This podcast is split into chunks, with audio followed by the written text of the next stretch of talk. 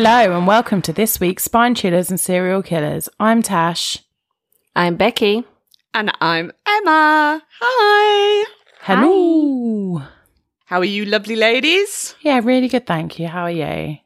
I'm okay. Good. I I am also fine. Lovely. Fine and okay sounds good to me, yeah? Yeah. Yeah. Coupled in with my really good, and that averages us out as good. Yeah, yeah. That's not a bad average. I think that's all right, you know? Mm-hmm. Yeah. Yeah. Are you ready for some gross stuff? I can't wait. I'm actually buzzing for it. This is going to be, a, I've, I've been excited about this episode. Oh, but before, I, this is gross, but this has got nothing to do with the episode. But No, fine. before Bex and I decided on what this episode was going to be about, I was going to do another story about a necrophiliac. What's that? Someone has sex with dead people? Yes. Yes. Nice. not Answered nice. your own Not, question. not nice, but like nice that I got that right. Yes. I knew what the nice meant. Yeah. But. I was a bit concerned for a second, but I said it so Yeah, nonchalantly. Chalantly, is that how you say that? nonchalantly. I've, oh, I've totally fucked that word up, didn't I? Yeah. You're getting it mixed up with shalom.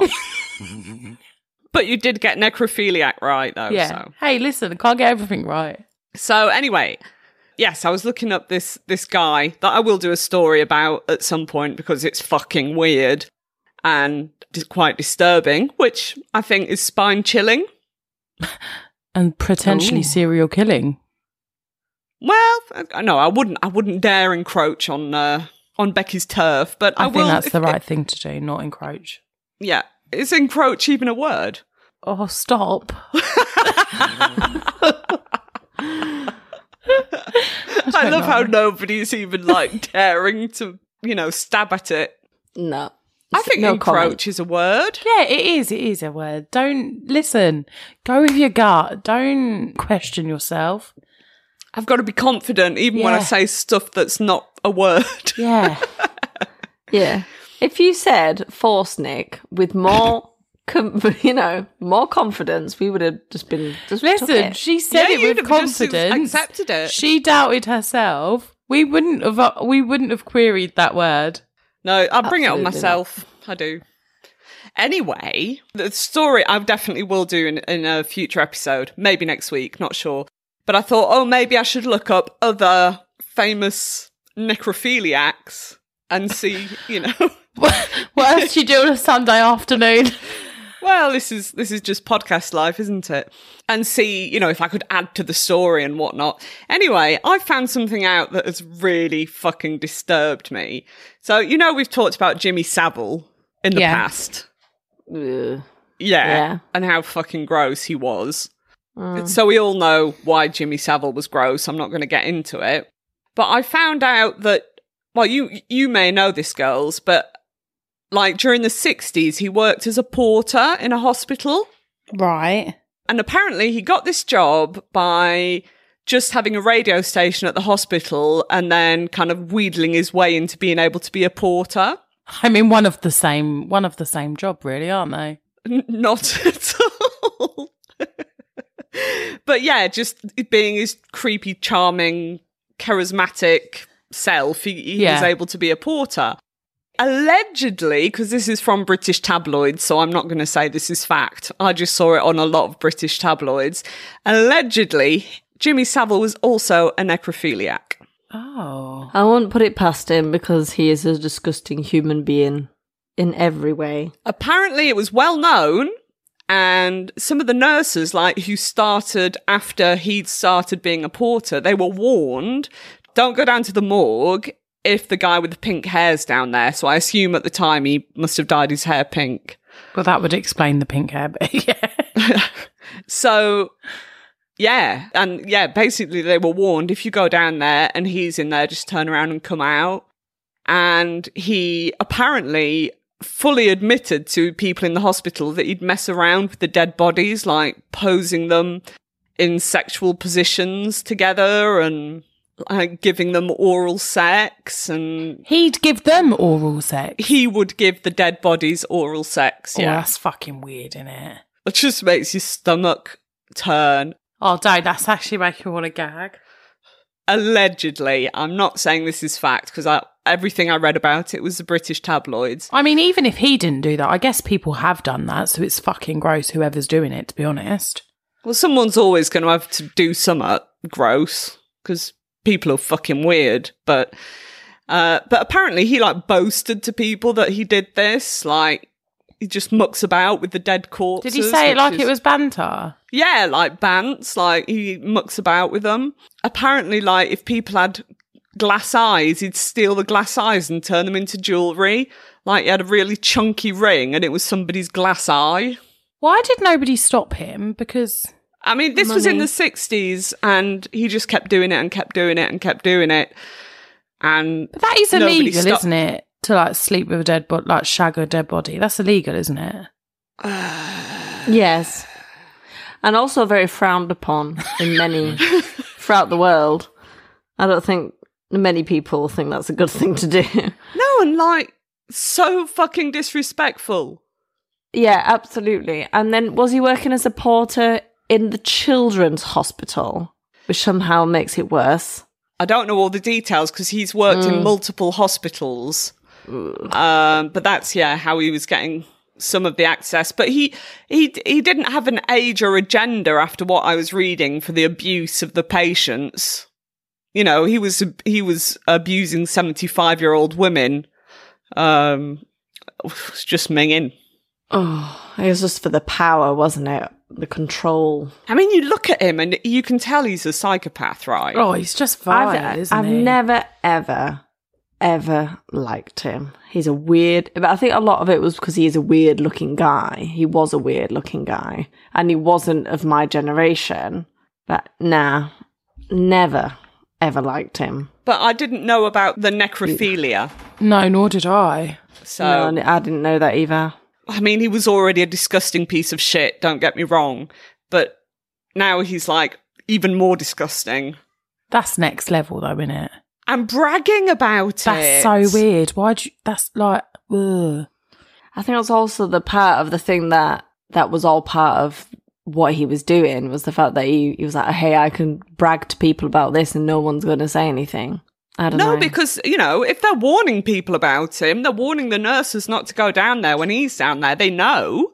Yeah, but I'm just saying, um, Savile probably thought that was all part of his perversion, all part of his weird fetish, is the fact that everyone knew, yet no one's going to say anything to him. Oh, it just makes you, ugh, makes your skin crawl.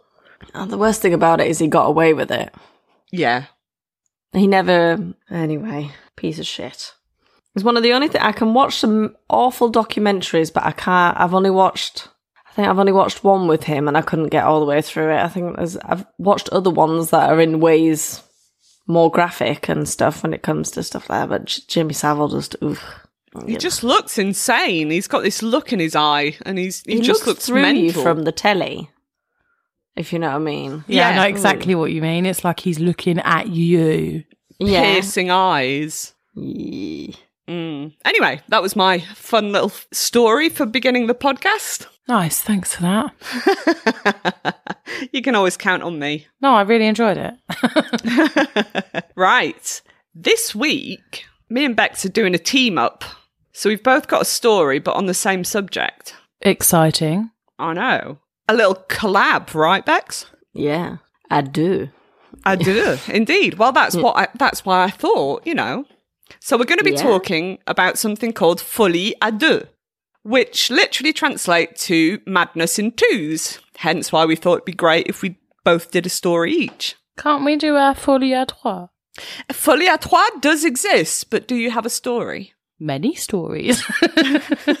And also, Folie à Trois sounds like porn.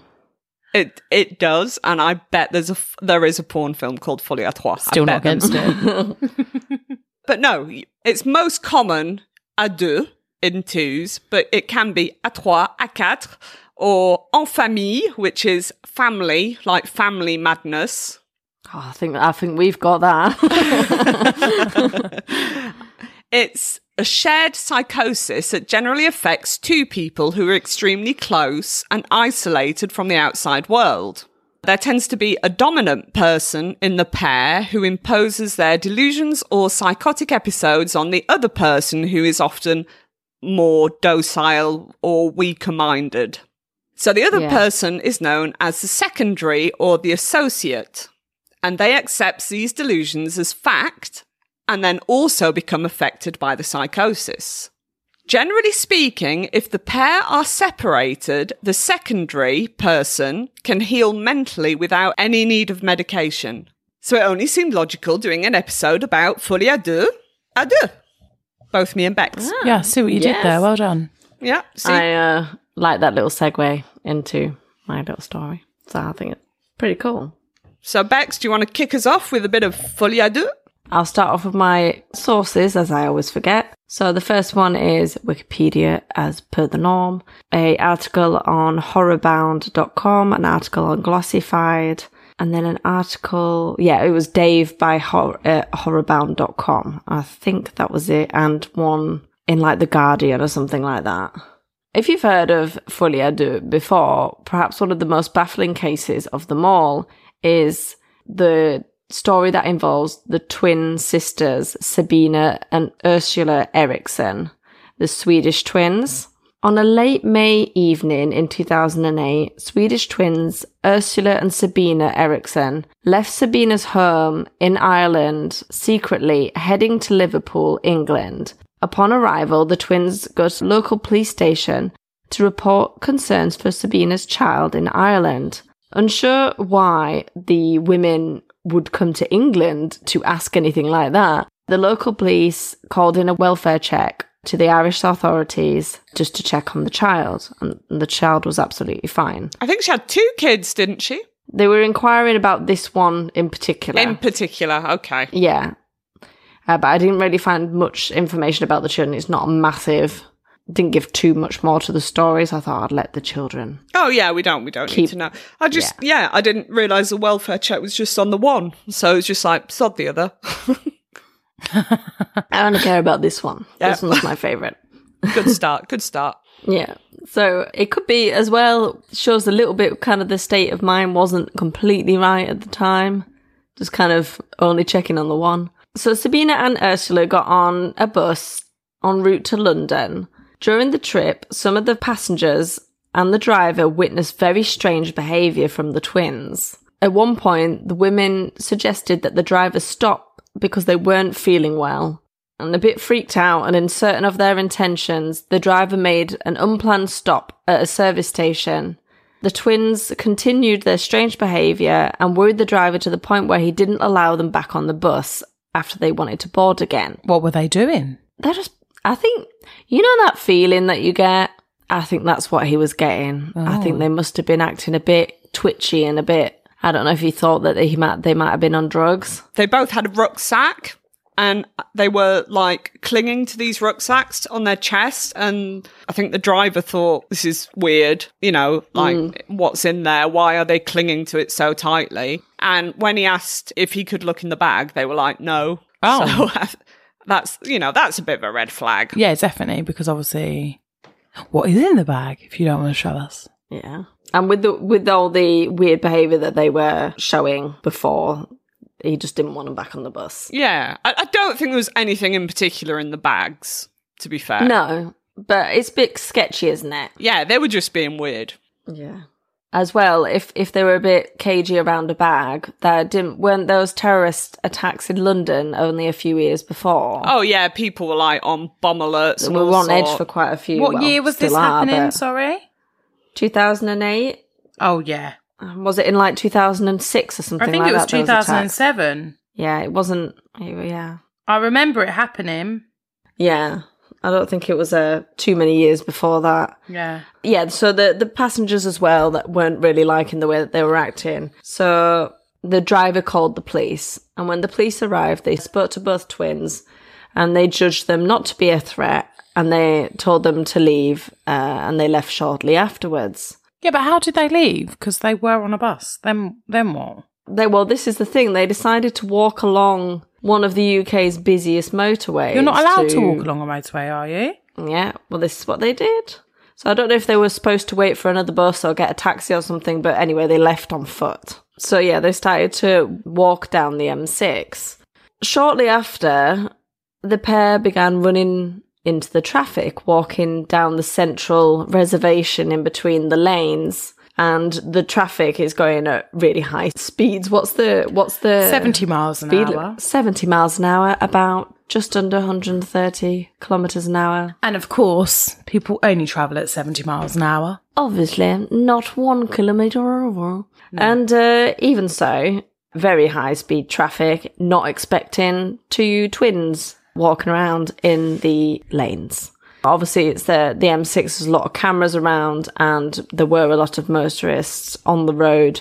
So, emergency services were called as they were running around in the traffic. And there's been reports of possibly at least one of them being struck by vehicles or being injured. So the emergency services arrived on scene and they were kind of expecting the worst, thinking, oh, people are, you know, person versus car on a motorway is not going to end very well. But they were actually quite surprised when they got there that they only had a couple of superficial injuries. They managed to get the twins to the side of the road and they were talking to them and they allowed traffic to resume because it had been blocked for a little while that while they were trying to get them off the road. While service members continued to chat, Ursula decided to run off into the traffic. And this is the footage that a lot of you may have seen. It's a footage that was caught by a film crew filming motorway cops. I love that show.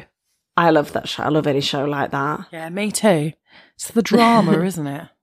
Yeah. And it's like, I remember, did you remember watch it where they start cross, uh, crossing the road and they pause it and they're like, and then they did the unthinkable or something like that. Like- but, um, yeah, so Ursula ran, ran back out into the traffic and she got struck by a, a 40 ton box truck and it inst- it crushed her legs. Oh Then my Sabina God. ran out into the traffic as well. And she ran straight into the path of a Volkswagen Polo and she was struck at pretty high speed and she was flung into the air and she fell back down with a smack on the tarmac and she was knocked unconscious for about 15 minutes. Oh my God. And then when she came to, she started screaming and she ran out back into traffic again. And she, yeah, I think she got hit again a second time when she got run out. But Ursula got really hurt the first time, but was still kind of shouting. She was still putting up a fight, wasn't she? Bloody hell. And her legs were like fucked. Like her bones are coming out of her legs. Yeah. Like her legs are fucked. Like most of us would have fainted. Yeah, we would have fainted with the pain. But is she trying to get to her sister? She ran out first. Oh. As uh, emergency services att- attempted to come to Sabina's aid, she smacked an officer in the face and ran into traffic again. And then, as this is happening, Ursula, who's had her legs crushed, is screaming and spitting at officers, resisting any type of medical treatment.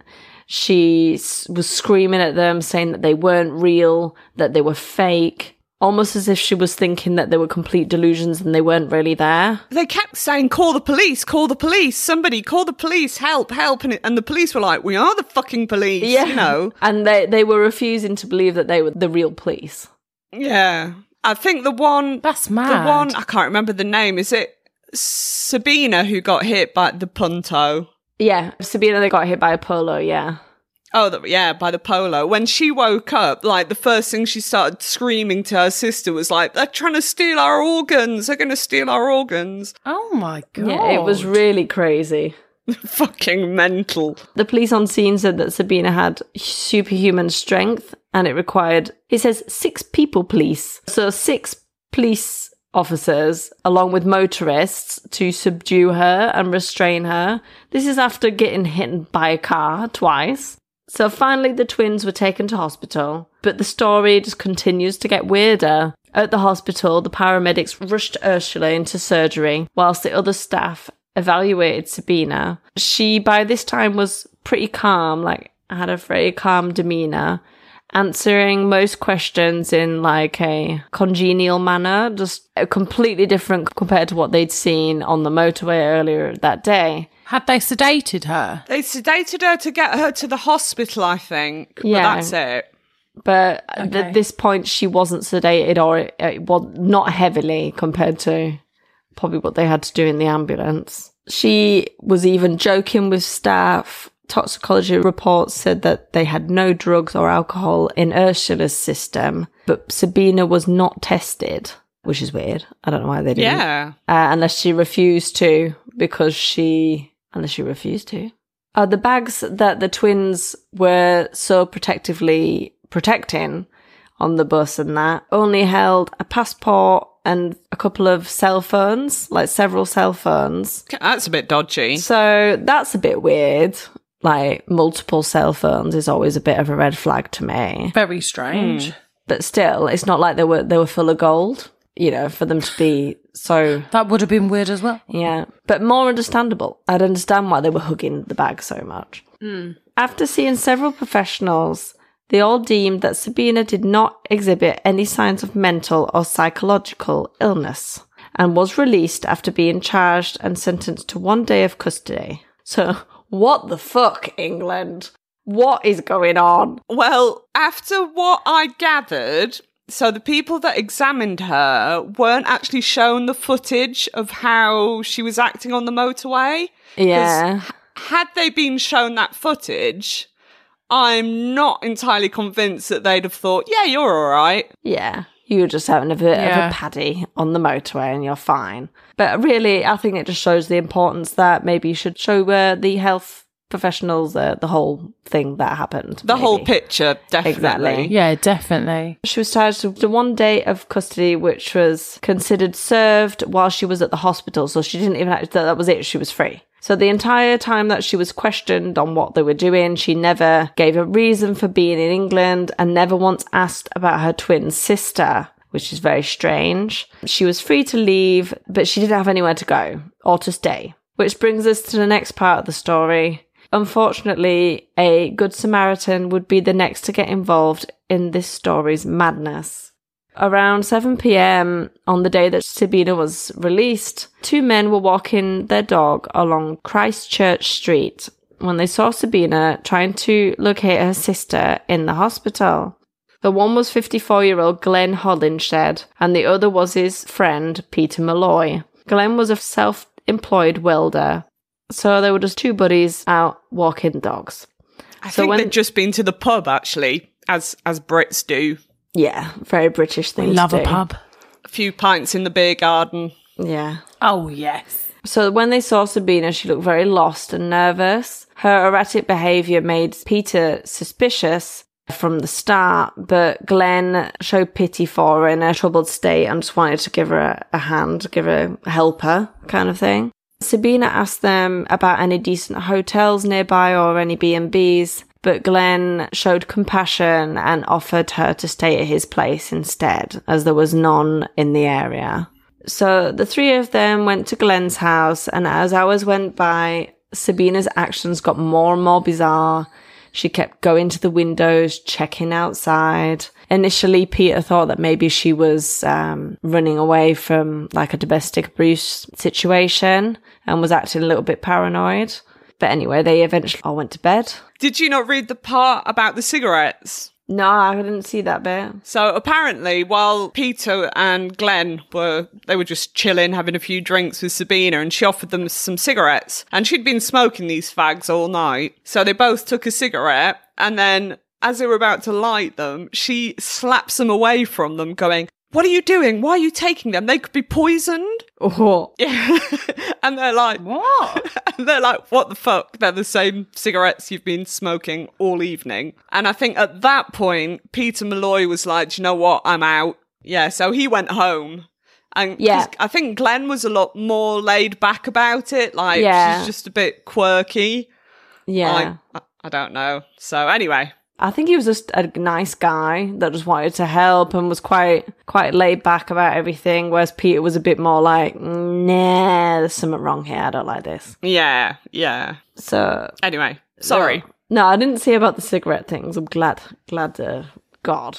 What would you do though? I'd be like, right, this is a mistake. You can leave now. Thank you. Yeah. I'd go in the other room and be ringing the police, like, can you come and remove this woman? yeah, I've done something stupid and now there's this woman here acting cray cray. And anyway, the next day around 7:30 p.m., Glenn went to his neighbor's house to ask for some tea bags. After getting them, he went back in- inside his home. Then a few minutes later, he came back outside again, but this time with stab wounds. He fell to the ground. So he'd say to his neighbor, or was it with a passerby? Because I couldn't even find that. No, it was his neighbour. His neighbour Yeah. was just outside washing his car, I Yeah. think.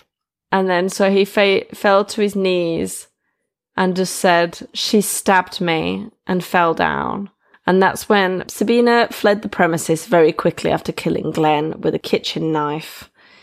The security footage showed her carrying a hammer in her hand after leaving the house and even hitting herself on the head with it while she was running around.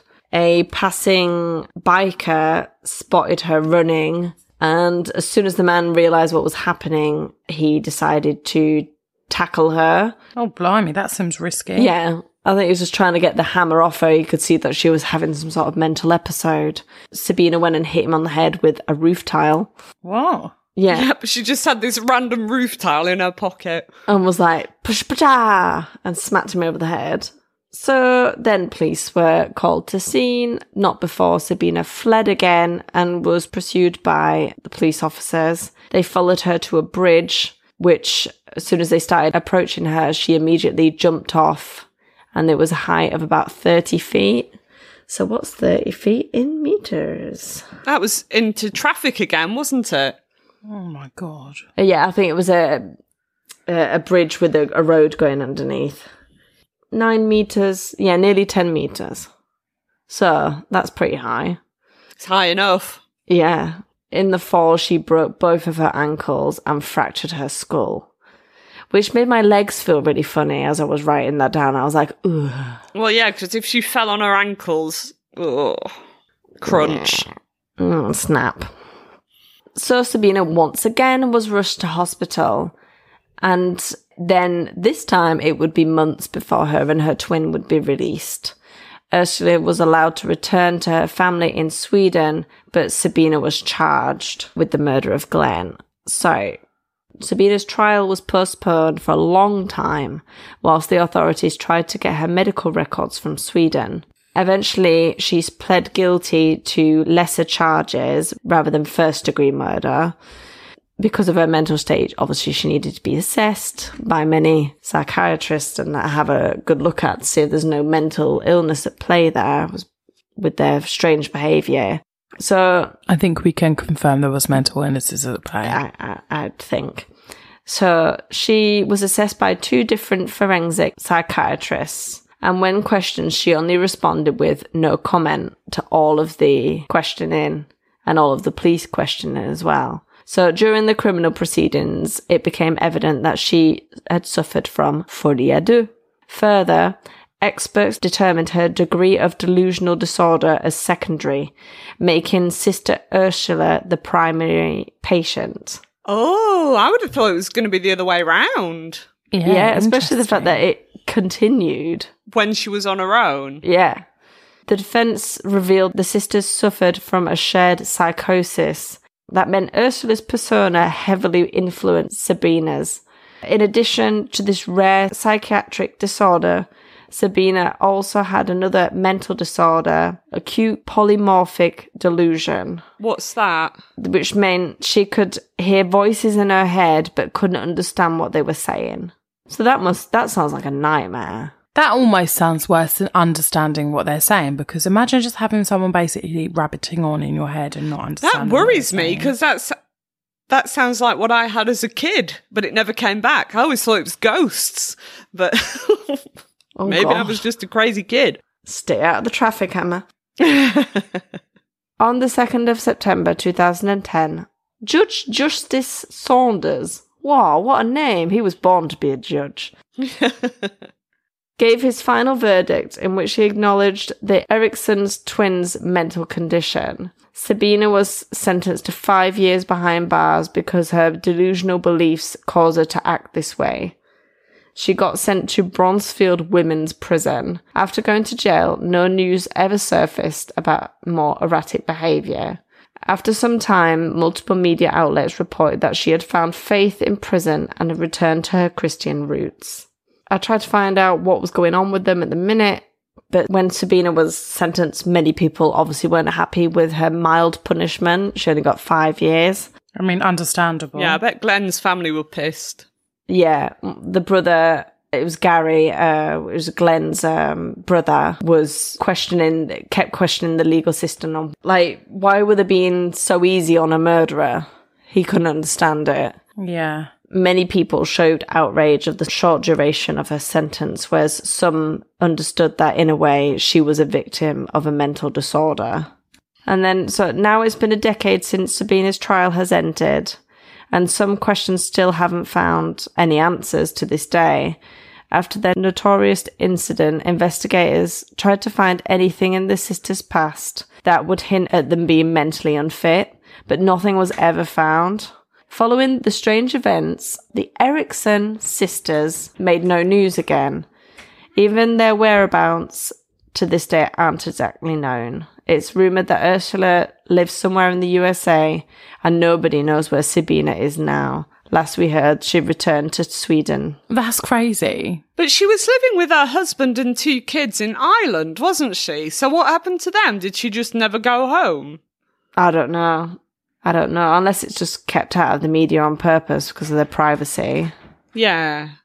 But I mean, why was she let go in the fucking first place? Because running into traffic and fighting police to run into traffic again is not normal behaviour. Yeah. If they'd it have just make sense, oh, the it? thing is, if they'd have just shown that footage to the psychologists or psychiatrists that were, you know, assessing her, Yeah. Glenn wouldn't have got murdered. That's all I got from the articles and stuff. No one really knows where she is at the minute, and I think she doesn't really want anyone knowing where she is, like media wise. I mean, fair enough. She's fucking crazy. That's so scary though, because what if they get back together and it happens again? Yeah, and what set it off? I don't know. Because after what I gathered, Sabina was completely happy living as a mum of two kids and happily married in Ireland. Her sister comes to visit, and then all fucking hell breaks loose. There must have been issues prior to that, though. Like, they must have been Some like. past trauma.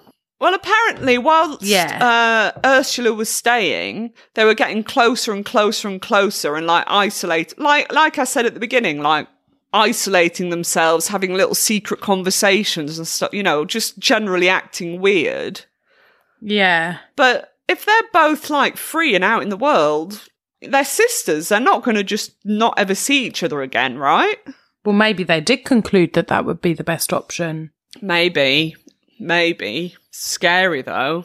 You never know. Maybe Ursula blames herself for what happened with Sabina if they're thinking that it's Ursula's mental state that inf- affected Sabina. So I don't know. You don't know how they feel about it. Well, thanks, Bex. Yes, thank you very much. But yeah, scary shit. And again, many questions, no answers. Yeah, it's definitely one of those, isn't it? If you go on YouTube and look up the twins, you'll see the footage of um, Ursula getting hit by this lorry, and it's just like it's fucking. Well, you don't think that the- anyone's going to survive that, do you? No, run over by a semi-articulated lorry. No. Yeah, especially the fact that people can get run over at 30 miles an hour and die. And then she's hmm. getting hit full speed on the motorway by a, a lorry.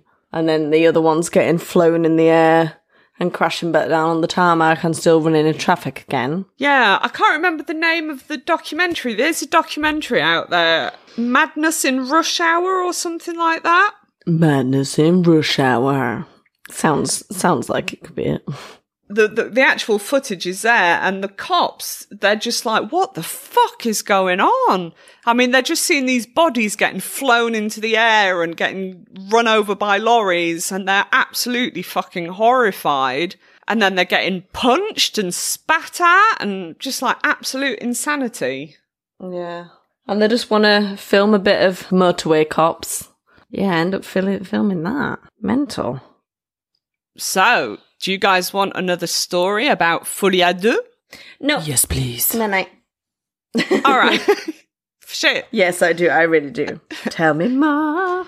Okay, and this is uh Tell me more, tell, me, more. Tell Like, it folie à deux. I'm going to talk about the Papin sisters. So this is a French story and it happened in France. Ooh la la. nice. And I've got the upper hand because I'm going to be able to pronounce the words. So if you've heard this story before, because it's a very famous story, you've probably heard the story before, Yeah. but they can't pronounce the words. I can. Yeah. And we can even pronounce folie à deux, right? So, Yeah. but then again, sort of folie à yeah, deux. folie à deux. yeah. Um, but then again, as soon as there's some sort of Spanish or any other, uh, I'm just like, well, I think it's there. Yeah, French is our forte, Yes, nothing, nothing else. Yeah. and the occasional British town that we know. Yes, quite. Or um, getting countries right. Hey, Becky. oh yeah. So I don't know if you guys listened to last week's episode, but uh, at one point Becky decided that Finland and Norway were the same place. I'm confused. And f- as as I was telling the story, the word Finland slowly turned into Norway, and Emma doubted herself, thinking I maybe didn't hear it right at first, and then you eventually questioned me and was like, "What Yeah. are you doing?" With her impeccable editing skills, uh, she um, managed to make me sound like I knew what I was talking about. Was just really concentrating on how to say Finland correctly, Finland. and not Norway. so I kind of hope the information I was talking about was correct. I'll have to double check that. No, it, it all sounded good, but if you were wondering why Becky sounds so weird saying Finland repeatedly in exactly the same way, that's why, because I'm just covering up the fact that she was saying Norway. Yeah. Emma did an impeccable job, Yeah. though. Oh, bless you. Stop it. I only got the country wrong Okay. with one country. If it was all different countries that I kept getting it wrong, that would have been a lot worse. Oh, no, it was always Norway. Yeah. You just kept saying Practically Norway. the Finland's brother, so it's fine. Right. So the Papin sisters. So I've only actually got two sources for this because Wikipedia was, was absolutely brilliant. And then I watched a YouTube video by someone called Obsolete Oddity. And there was a few little tidbits in there that wasn't on Wikipedia, but I do suspect they also got most of their information on Wikipedia because it was almost identical. But it completes the story. So I didn't really need to look any further. Lovely. Yeah. So the Papin sisters. So we've got Emilia, Christine, and Léa. shall I just keep going with the Frenchness? Yeah. Or shall I Englify it? Oh, I think it's sexy. Thanks, thanks, thanks. So Emilia, Christine, and Léa were born in Le Mans, France. Ooh. Where all the races are. That's where all the races are. To parents Gustave Papin and Clémence Deret. Ah. I do like the the second name Papin is a really nice second name, isn't it? It's a nice mouthfeel Yeah. to Papin, isn't Papin, it? papin, papin, papin, papin, papin. Yeah. So, Gustave married Clémence despite his parents' objections when she became pregnant with Emilia. He did the right thing. Yeah. But they didn't want their son to marry Clémence because it was rumoured that she was a bit of a floozy and having an affair with her boss. Ooh. Wow. Was she though? When in France. Yeah. they do love a good affair here, don't they? I don't know, do they? Oh yeah. Yeah, it's well known, isn't it, that French people have a mistress? The amount of affairs that I've heard about in not necessarily my circle of friends, but so many people have had affairs. It's ridiculous. Well, there you go. Yeah. Not me though, I don't have the time. Quite raunchy bunch, apparently, then. Yeah. So, yeah, they didn't want him to marry Clémence, but he married her anyway in October 1901. Oh, this is ages ago. Yes, this isn't a Yeah. recent story.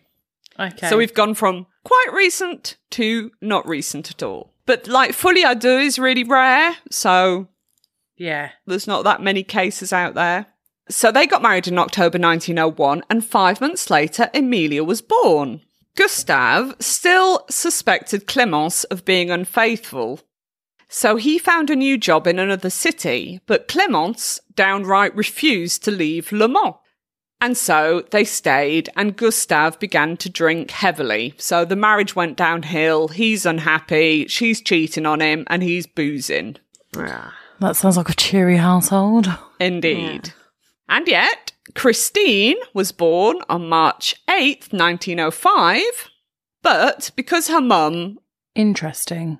by all accounts, was a terrible mother and oh. completely lacked any type of maternal instinct, they gave Christine away to her paternal aunt and uncle. Oh.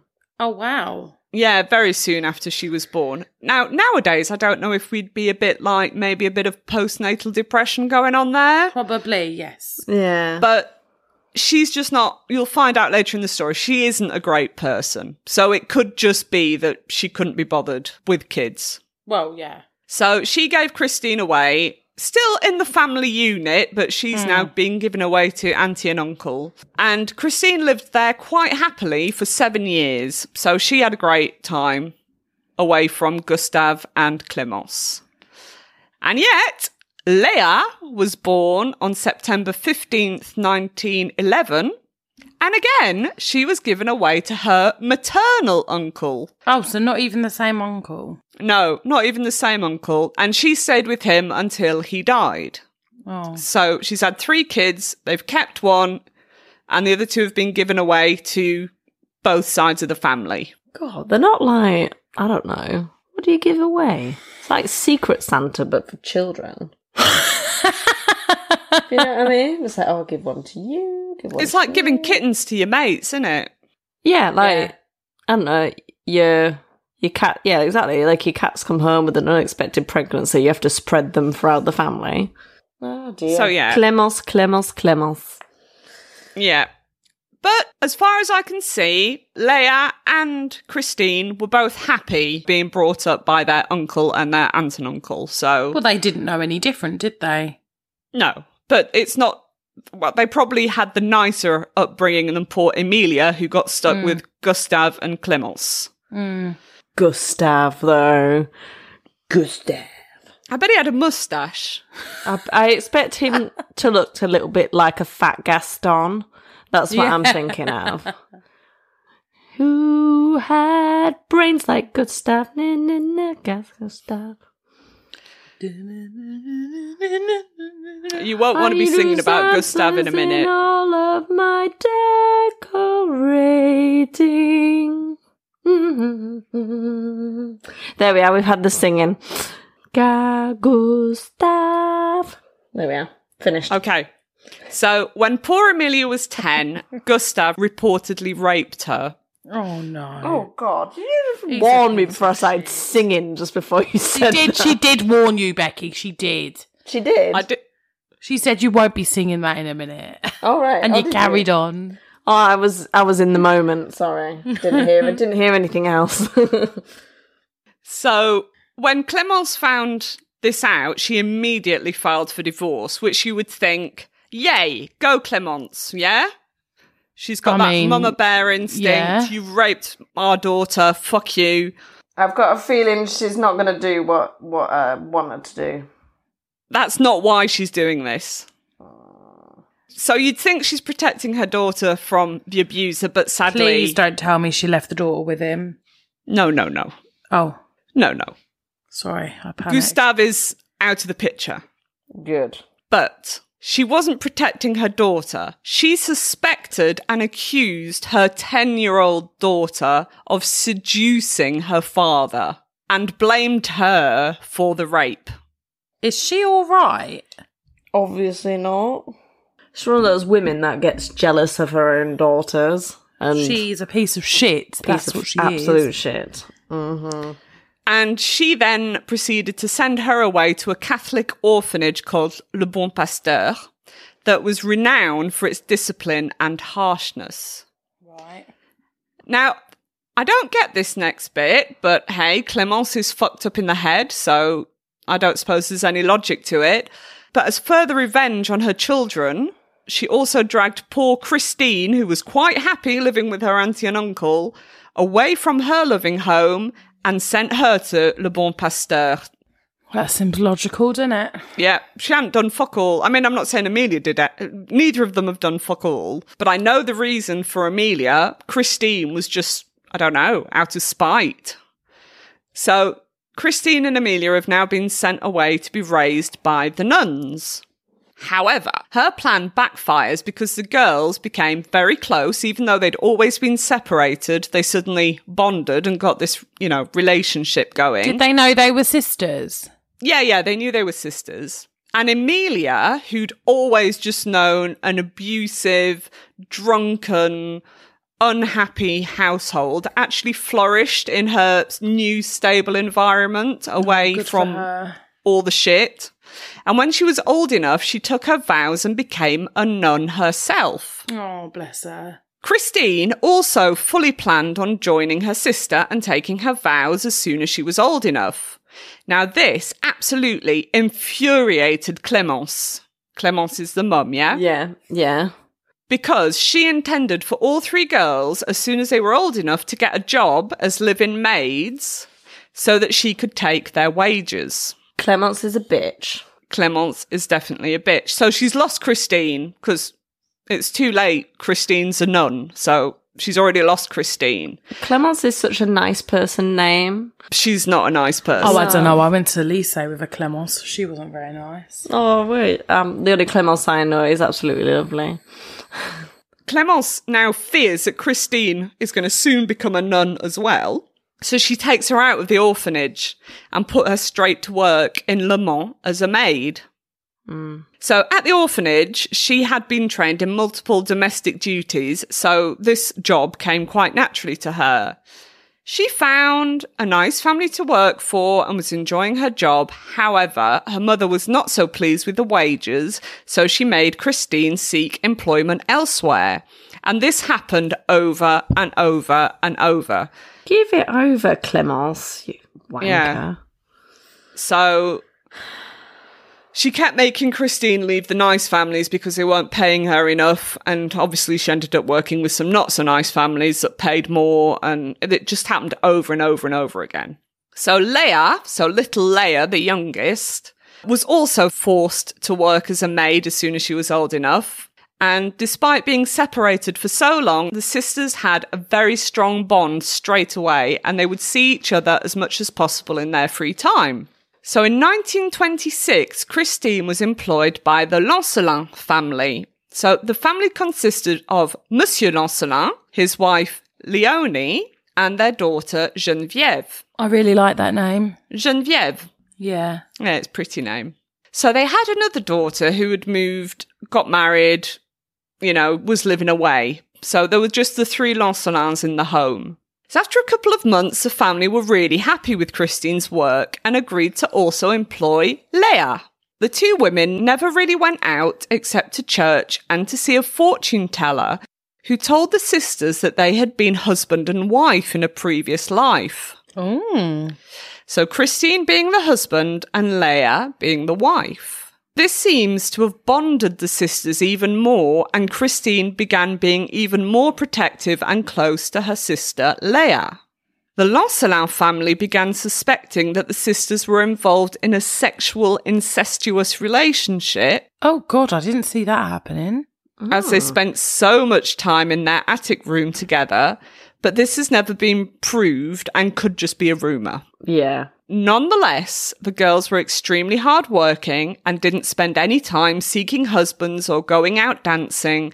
So, all in all, the Lancelins were really happy with the maids. Mm. One of Christine's old employers had given her a rather bad reference, stating that she could be quite moody and agitated and would object if given tasks that she thought were beneath her. So remember, she's been going through family and family and family because her mother never thought she was getting paid well enough.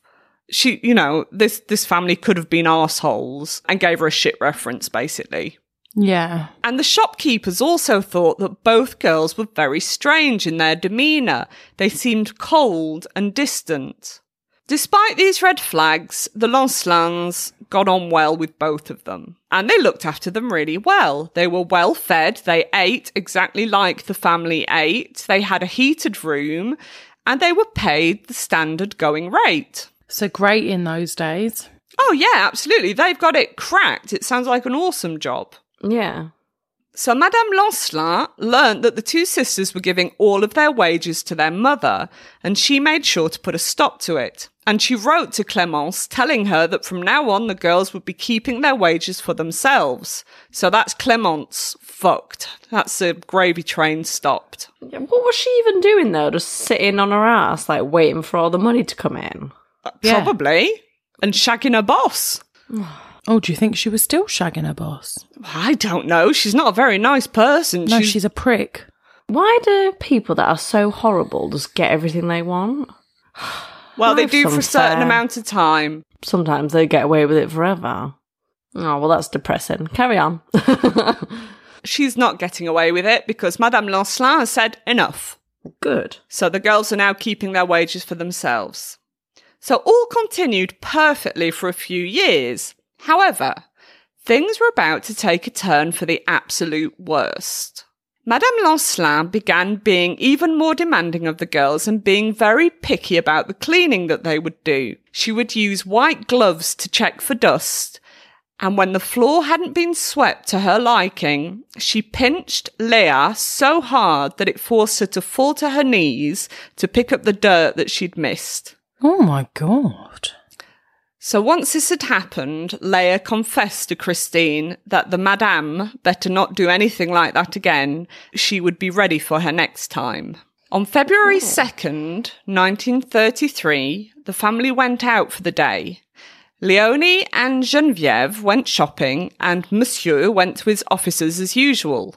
However, during the day, Christine shorted all the fuses of the house while using a faulty iron.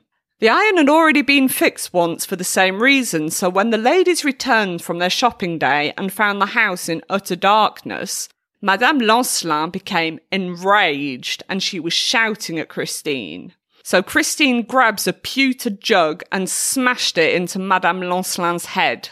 Bloody hell, that escalated quick, didn't it? Yeah, she, like, Christine just snapped. She was not taking it. I mean, to be fair, wasn't Christine's fault that the iron was faulty. But No.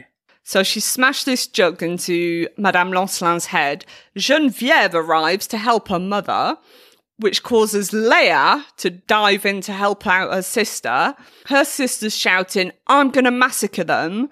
And she continues to shout orders at Léa, smash her head onto the ground, rip her eyes out. Oh my Oh, god. the eyes. I forgot about that part. Yeah. Yeah. This horrendous abuse would be inflicted on Geneviève as well. So they're both getting the shit kicked out of them. Ooh. Oh, sorry, there's a fly on my screen and it scared me. Not a fly! it just uh, it it kind of appeared in a way that a fly doesn't normally appear. It, it kind of crawled down like a spider would crawl. It sort of like went instead of bzz. Isn't that the um the way Samara like crawls out of the TV at first when you're watching that ring video, the fly that you can see in the video suddenly yeah, appears on your TV screen. Yeah, you're right. Are you trying to give me nightmares because it's working? I hate. I love that film, but it's oh, it scared me so oh, it was much one of the first horror out. films I watched. It was one Yeah. of the one uh, that kept me up at night for quite a long time, and so did The Grudge. And I Yeah. haven't really had Oh, The The Grudge. Grudge I've as well. rewatched since, and it's a little bit freaking. I'm a bit like, meh. Why was I so scared of that? But The Ring still kind of freaks me out a little bit. Meh. Sorry, sorry about the fly. It's got away Right. now. That was a very inappropriate time for us to have a little pause because shit's getting serious down here. And someone's the- just had their eyes ripped out, so I think the Both shit is them. already sick. Ah! Both of them. So Geneviève has also had her eyes ripped out. Now that both victims have suffered severe head trauma and were both blind, the Papin sisters went to collect more weapons to finish them off. They grabbed a hammer and a kitchen knife and continued to beat and stab the Lancelins to death. I mean, they've gone in, haven't they? Oh, they they are not fucking about. Oh, can you imagine squirming around on the floor with no eyes? No, I, I don't like it. Don't like it. The Papin sisters would stop to swap their weapons over. Oh, well, you know, sharing is caring. Sharon is caring. They beat the women so severely that their heads were absolutely unrecognizable. Brain matter and tissue was splattered everywhere. That's not the one, is it? It's not. As were the ladies' teeth. Oh, The sisters also stabbed and ripped at the ladies' bottoms and thighs. They lifted their skirts over their heads and pulled down their underclothes, displaying the ladies' genitals. so like a degrading position. Oh, com- as completely degrading. And the interesting fact is, like nowadays, if something this horrific happened, everybody would know you don't touch the crime scene. You know, you, you you just leave it be. The first gendarmes that responded and discovered the bodies, the first thing they did was to pull up their underclothes and pull their skirts down. yeah. Just to give them their dignity. Yeah, yeah. But Back then, though, didn't they get like the whole village in? It was like the priest comes in have a little walk around. I don't think so because I think I do think it was so horrendous that they didn't Yeah. want anyone to really see. So yeah, so they've displayed the lady's uh, genitals. So they then used Genevieve's period blood and Ooh. smeared it all over both victims. How did they get that?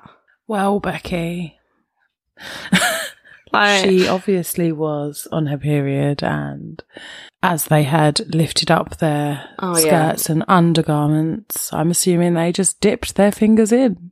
Oh, They scooped and spread. Because I can't imagine sanitary wear in those days was as it is now. Well, it was just rags, wasn't it? Yeah. So, experts who examined the bodies estimate that this attack would have lasted about two hours. oh my god, Yeah. But I found that like horrifying. that's horrifying. The fact that they would have had to have stopped to take a breather Yeah. Yeah. because apparently it's tiring to kill people and bash people around. So that either they were so a mental state that they didn't stop, or they would have had to have kept stopping and restarting again, or taking it in turns. Well, I don't know. The serious amounts of adrenaline must have been pumping through them. So once the Papin sisters had finished with their absolute massacre of the Lancelin women, they calmed themselves and went to clean themselves up. And then guess what they did? Betty buys. Did they start eating them? No, no. They went to bed. Oh, well, they must have been very tired. Monsieur Lancelin arrives home and he's surprised to find the house all locked up. He assumed the ladies had already left for a dinner party that they had been invited to, so he made his way there. But the Lancelin ladies were not there either, so now he begins to get worried. So, with a friend, he returned to his house again. All was locked, and the only light coming out of the house was a candle in the servants' quarters. The two friends went to the gendarmerie, which is a police station, and asked for help. A gendarme gained entry to the house by climbing a garden wall. He was not prepared to be met with the absolute horror that lay inside the house. As he shone his torch around the property, he was met by the sight of an eyeball laying on the staircase leading to the oh. crime scene. Oh, that's gross. He continued until he saw the massacre. Madame Lancelin's eyeballs had been hung round her neck. Oh my Hung god! with what? With the eyeball string.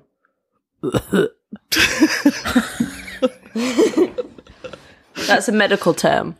Yeah. Sorry, that's. Oh, this is making me really hot. Oh, the eyeball part. Did you ever see Hostel?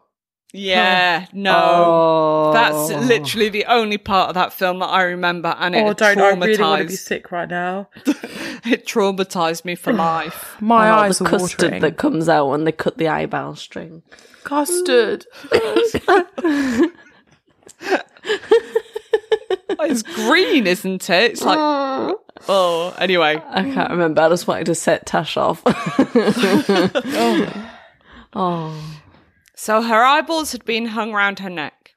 He shouted down to Monsieur Lancelin, and his friend, to not come in the house.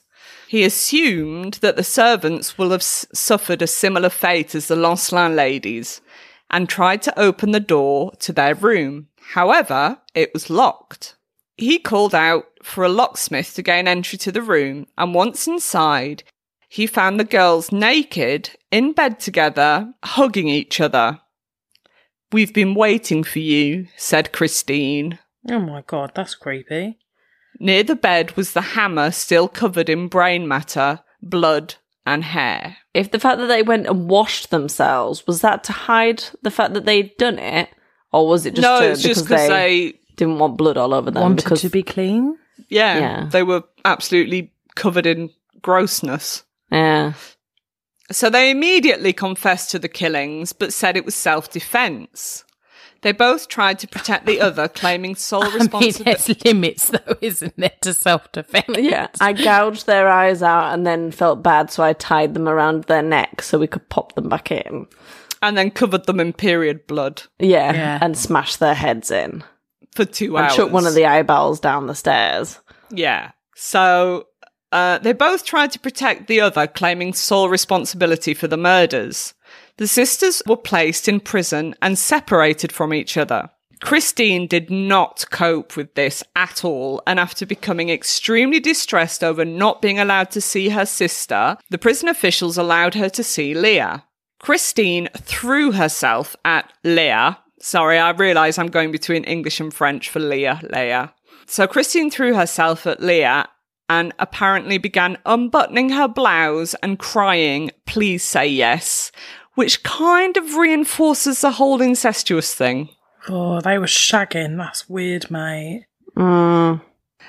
So in July 1933, Christine had some kind of psychotic fit and tried to rip out her own eyes. This gained her a straitjacket. She told gendarmes this is the kind of fit that she had on the night of the murders. The sister's lawyer pleaded not guilty for reason of insanity. Christine and Leah both showed signs of mental illness, like not making eye contact and staring off into the distance as if in a daze. God, that's if that's all it means to be mentally ill, that I'm super mentally ill. Then I always Didn't want like to daydream and then don't really look people in the eye. I don't try and rip out my eyes though, or others' eyes. That's that's good, Bex. Let's let's keep it I'm not way. quite yeah? there yet. One can dream. Oh God. so they both underwent three psychological evaluations and were deemed sane and fit to stand trial. However, during the trial in September 1933, medical testimony noted a history of family mental illness, as their uncle had committed suicide and their cousin was in an asylum. The psychological community struggled to find a correct diagnosis, finally agreeing on folie à deux, or shared paranoid disorder. It was obvious that Christine was the dominant one and overshadowed her sister in intelligence. Léa was rather weak minded. So again, you know, it's the one controlling the other. Yeah. So after the trial, the jurors took only 40 minutes to find the sisters guilty. Léa, thought to have been influenced by her older sister, was given a 10 year sentence. Christine was sentenced to death by beheading. Oh, they love a good beheading though, don't they? The French. While getting the guillotines out. Oh, they, f- they love that. They were still doing it in the seventies. What, the guillotine? Yes, Seriously? What? That's mad. the seventies. It was in the seventies. The last guillotine. I wonder if they've still got them knocking about, because there's a few politicians that could. Uh... I bet you could find them in the old brocantes. Oh, God, can you imagine owning a guillotine? Uh, no, I can't imagine that actually. No. I was actually wondering if you couldn't like use it to chop your vegetables and stuff, but it seems overkill. It seems overkill. But that is a thing, isn't it? What's a what's a what's the potato slicer thing called? A guillotine, isn't it? Potato guillotine? I don't know. oh, the the last person, to, yeah, to be put to death by guillotine in France was in 1977. Bloody hell! That's nearly the 80s. That's crazy because you kind of think of it as like the French Revolution and then that's it. They packed them away and we didn't use them again. Oh no, they they loved getting that. I out. also- it's like Christmas. Was gonna say that was only about thirty years ago, but it's not. It's not, my sweetie. 50 years ago. So, even though she'd been sentenced to death, it was later changed to life imprisonment. Christine did not deal with being apart from Leah at all and wrote multiple letters pleading to be reunited with her sister, but her pleas went ignored and she got more and more depressed and continued to have psychotic episodes. I think it was wise they weren't housed together. Well, yes, absolutely. So she was transferred to a mental institution in Rennes. However, Rennes? Yeah, Rennes. This was of no help, and she continued to starve herself and eventually died on May 18th, 1937. So Leah coped much better and was released in 1941 after eight years due to good behaviour. She changed her name and went to live with her mother in Nantes. Mm-hmm.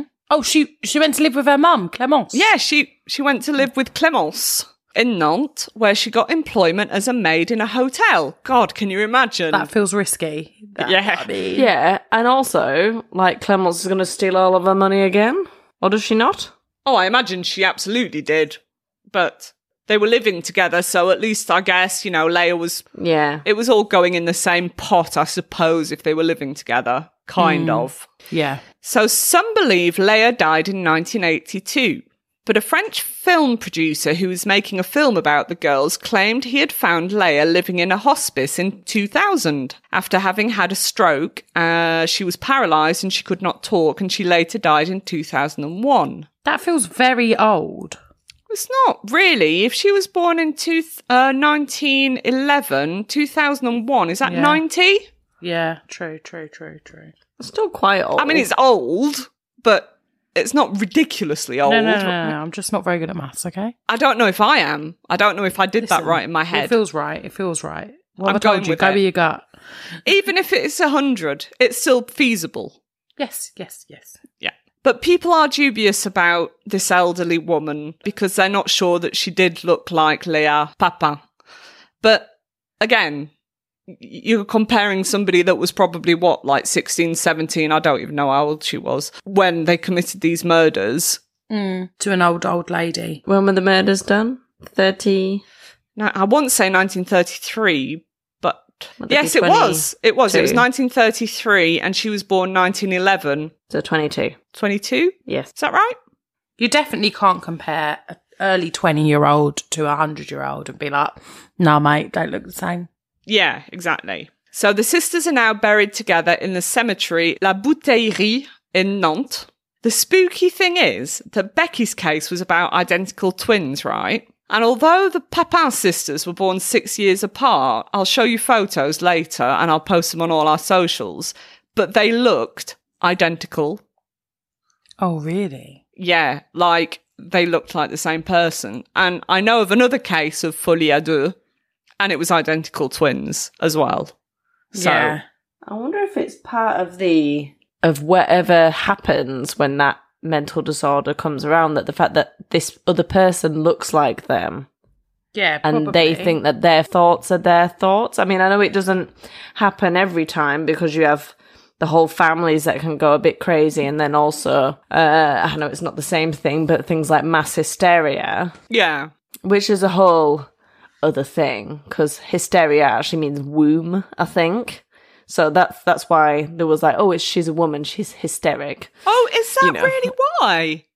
Yeah, Is that where? because I was like, oh, she's woman's problems. That's basically what it Fuck means. me, I never put two and so two together. hysteric is like a real s- sexist kind of Yeah, because yeah, y- you talk about hysterectomies, don't you? When you're getting your uterus and everything yeah, removed. yeah. That's what. Yeah, it's taking your. Yeah, what's what it means? Womb in uh, I think Latin uh, or something or Greek something. So hysteria is only something that can happen to women. Well, not No, obviously no, not. it's because you but- get mass hysteria. Like I don't know if I told a room full of people that there's a deadly virus and the symptoms are you're going to be sick and then you're going to vomit blood and die. Chances are people are going to panic themselves into being sick and thinking that they're going to die. If it's done in a way that makes people panic and it makes more and more pe- as other people see more people getting sick, you can convince yourself that you're sick and you'll mimic the symptoms. Have you guys ever heard of the dancing plague? Yes. No. It's well, it's a case I think of mass hysteria. Well, all- all- these people just all started randomly dancing, and they couldn't stop, and like more and more people just started dancing, Oh, and they oh, just couldn't stop. I might do a case on it at some point, but yeah, it's very interesting. yeah, it Yeah. sounds it.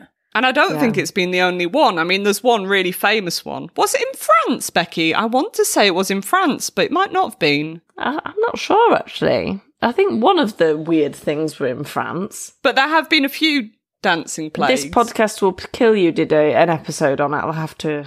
If you do do it, they, that's a really good reference. Is their is their episode? Oh, cool. And they try and figure out what it was yeah. Well, it was mass hysteria, wasn't because it? uh, no one really knows. Yeah, well, they're not sure because people were dancing until they were falling down and dying. You know that people were dancing themselves to exhaustion. So some people think maybe a mold or maybe some sort of disease. oh, disease. yes, there was a theory. Well, I'm not going to cover this case now because we've just told the ending. But yes, there was a case of was there some mold in the in the baker's bread or something? Wasn't there like a bad batch of flour? Yeah, but a lot of it is, yeah, they can't prove it because it was so long ago. And you don't know how much has been, you know, with rumours and stories being told over again and again, uh, whether how many people were actually dancing. Yeah, no, it's a really good one. It's, a, it's an interesting case. It is. It is very interesting. Anyway, so there you go. There's both our stories about Folie à. Well, thank you very much, ladies. I'm glad that I don't have a doppelganger sister or a twin. Well, we all have doppelgangers. No, we don't. We definitely do. I Oh, can't remember how many we're supposed to. How many we're supposed to have? I mean, I've got one that went to see the bank manager. Don't you remember? oh, yeah. oh, dear. I just love how awkward you've just been like, yay. yeah. Again, I'm pretty sure that story was on a previous episode. So go back and listen. And yeah. Was it a chills and Be kills? amazed. It must have been. I a think it was a Kills. smaller episode, yeah. Yeah. Yeah. Ah, my bank manager thought I was somebody that I wasn't, and I just went along with it Yeah. because I'm awkward. But she must have been called Emma too. She was, Oh, that's really How many Emmas are there though in France? and she was English. I reckon she was a clone. Are you sure you didn't go to school with him? I'm absolutely a bazillion percent positive because he told me the school, and I'd never been to that school. Oh. I even, That's mad. I even like had a moment of doubt. I was like, "Have I been to that school?" And I was like, "No, of course, you silly twat, you would remember." Oh dear. But yes, no, she was called Emma and she was English and apparently looked exactly like me, so that's fun. If you're listening, Emma too. hey, hey. On that note, any anything else anybody wants to add to this episode? No, just that I've really enjoyed it and thank you. Yeah, so, sorry it wasn't paranormal, but I do think it was quite weird. Yeah, but it's not not on theme, is it? I think I think yeah. It's spine chillery. I'm going to allow myself not to always do ghosts because people will just get bored of just ghosts. So yeah, necrophiliac story coming next. I'm excited for it. Oh, oh yeah, whoopee. Tash can't wait. oh my. Tash, would you like to plug our socials? Yes, you can find us on Instagram, Tinder, and Twitter. Oh, Tinder.